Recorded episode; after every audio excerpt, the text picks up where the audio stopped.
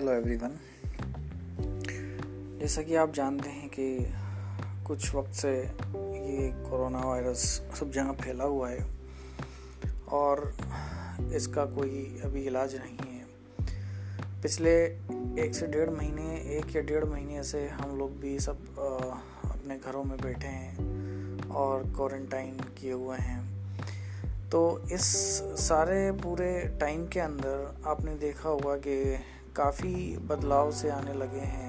लगभग ये मान के चलिए कि हमारा जो पर्यावरण है, बहुत साफ़ सुथरा हमें दिखने लगा है।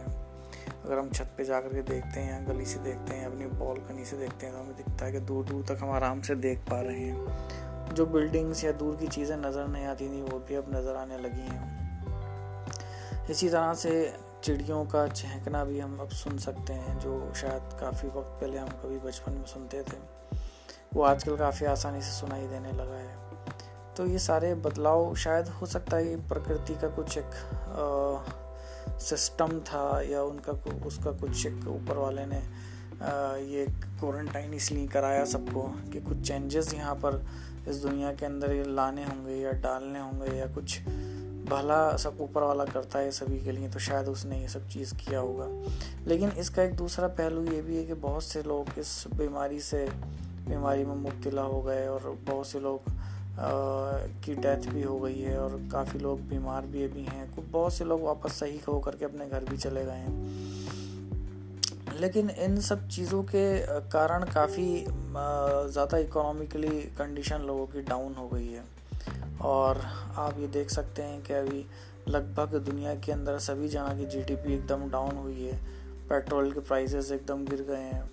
इसके अलावा आप देखेंगे कि जो दूसरी चीज़ें थी जो मैन्युफैक्चरिंग होती थी वो सब चीज़ों की भी अभी पोजीशन एकदम सही नहीं है और लगभग सभी फैक्ट्रियाँ बंद हैं और वर्कर्स भी परेशान हैं और, और फैक्ट्रियों के मालिक भी परेशान है क्योंकि ना प्रोडक्शन हो पा रहा है ना सप्लाई हो पा रही है ना ही उसी हिसाब से डिमांड आ पा रही है। तो डिमांड तो अपनी जगह बनी रहती है या फिर बढ़ती भी जाती है, लेकिन प्रॉब्लम ये होती है कि जब मैन्युफैक्चरिंग या सप्लाई रुक जाती है तो बहुत ज़्यादा परेशानी आती है।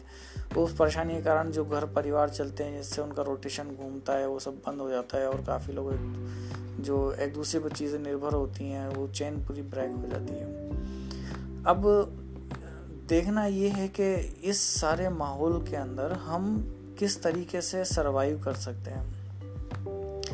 देखिए 1928-29 के अंदर भी ऐसा ही एक दौर आया था, जिसके अंदर बहुत सारे लोग मतलब ये मान के चलिए कि लगभग 60 परसेंट लोग जो थे वो उनकी जॉब चली गई थी और फैक्ट्रियाँ बंद हो गई थी, मार्केट एकदम क्रैश हो गया था और बड़ा हाहाकार हुआ था, क्योंकि अमेरिका के अंदर क्रैश मार्केट जो था वो क्रैश हो गया था एकदम।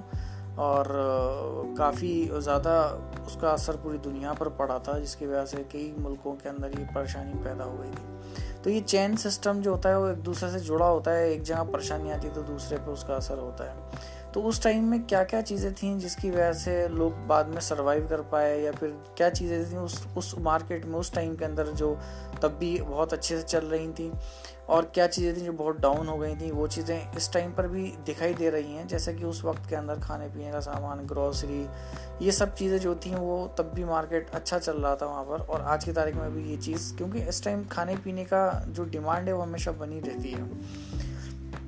हाँ ये बात अलग है कि सप्लाई रुक जाने से और मैन्युफैक्चरिंग या प्रोडक्शन रुक जाने से थोड़ा सा उस पर बहुत फ़र्क पड़ता ही है। तो मेरा कंसर्न ये था कहने का कि हम ऐसा क्या चीज़ करें कि उस वक्त के अंदर जो क्वारंटाइन किए हुए लोग थे या फिर उस टाइम के अंदर जो आ, लोगों ने परेशानियाँ झेली थी उस टाइम में जो भी चीज़ें हुई थी उसको हम किस तरह से ही कर सकते हैं।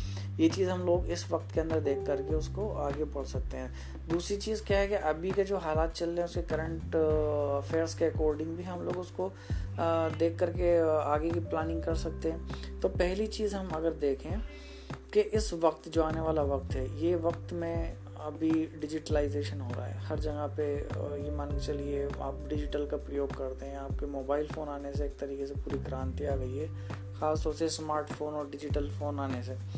तो अब इसके अंदर हम क्या ऐसा करें कि जिससे कि हम बेटर अपनी ज़िंदगी बना सकें और ऐसा वक्त अगर दोबारा आता है तो हम अपने आप को कैसे सर्वाइव कर सकें? तो उसकी तैयारी हम लोगों को अभी से करनी होती है।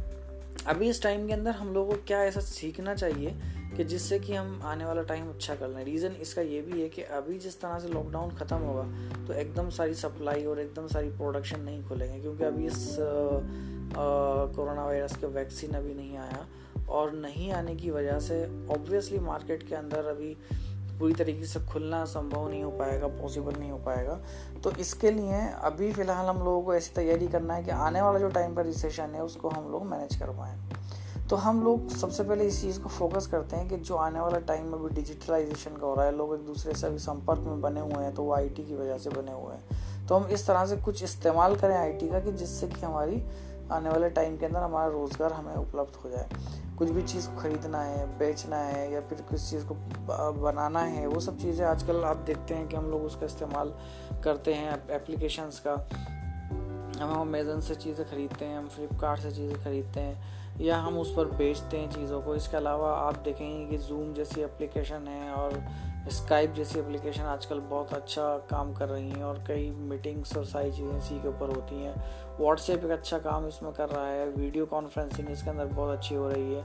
लोग एक दूसरे से सेल परचेज खरीद रहे हैं, खरी, बेच रहे हैं, सब चीज़ें इसी के आराम से फ़ोटो डाल करके या वीडियो बेच कर कर देते हैं। इसके अलावा और भी प्लेटफॉर्म्स हैं फेसबुक से चाहे यूट्यूब है, ये भी काफ़ी अच्छा ग्रोथ कर रहे हैं। एजुकेशन इंडस्ट्री इसके ऊपर पूरी तरीके से अभी वर्क कर रही है। हेल्थ केयर अभी अच्छा सिस्टम है हेल्थ केयर के अंदर आप अपना फ्यूचर बना सकते हैं। तो ऐसी ऐसी चीज़ों को हम लोगों को प्लानिंग करके और हम लोगों को आगे उसके अंदर प्रैक्टिकल इसके अंदर करना है। तो अभी फ़िलहाल मैं आपसे जो बातचीत करना चाह रहा था कि ये इस चीज़ की हम लोग प्लानिंग करते हैं और अगले एपिसोड के अंदर मैं आपको बताऊँगा कि क्या क्या चीज़ें होंगी जिनके ऊपर हम अच्छे से डिस्कस करें और लोगों को, और लोगों को समझाएँ कि ये चीज़ करना चाहिए ताकि उनको उस चीज़ का फ़ायदा हो। तो आज से आप जुड़ने के लिए, आप मेरे पॉडकास्ट में जुड़ने के लिए बहुत बहुत धन्यवाद।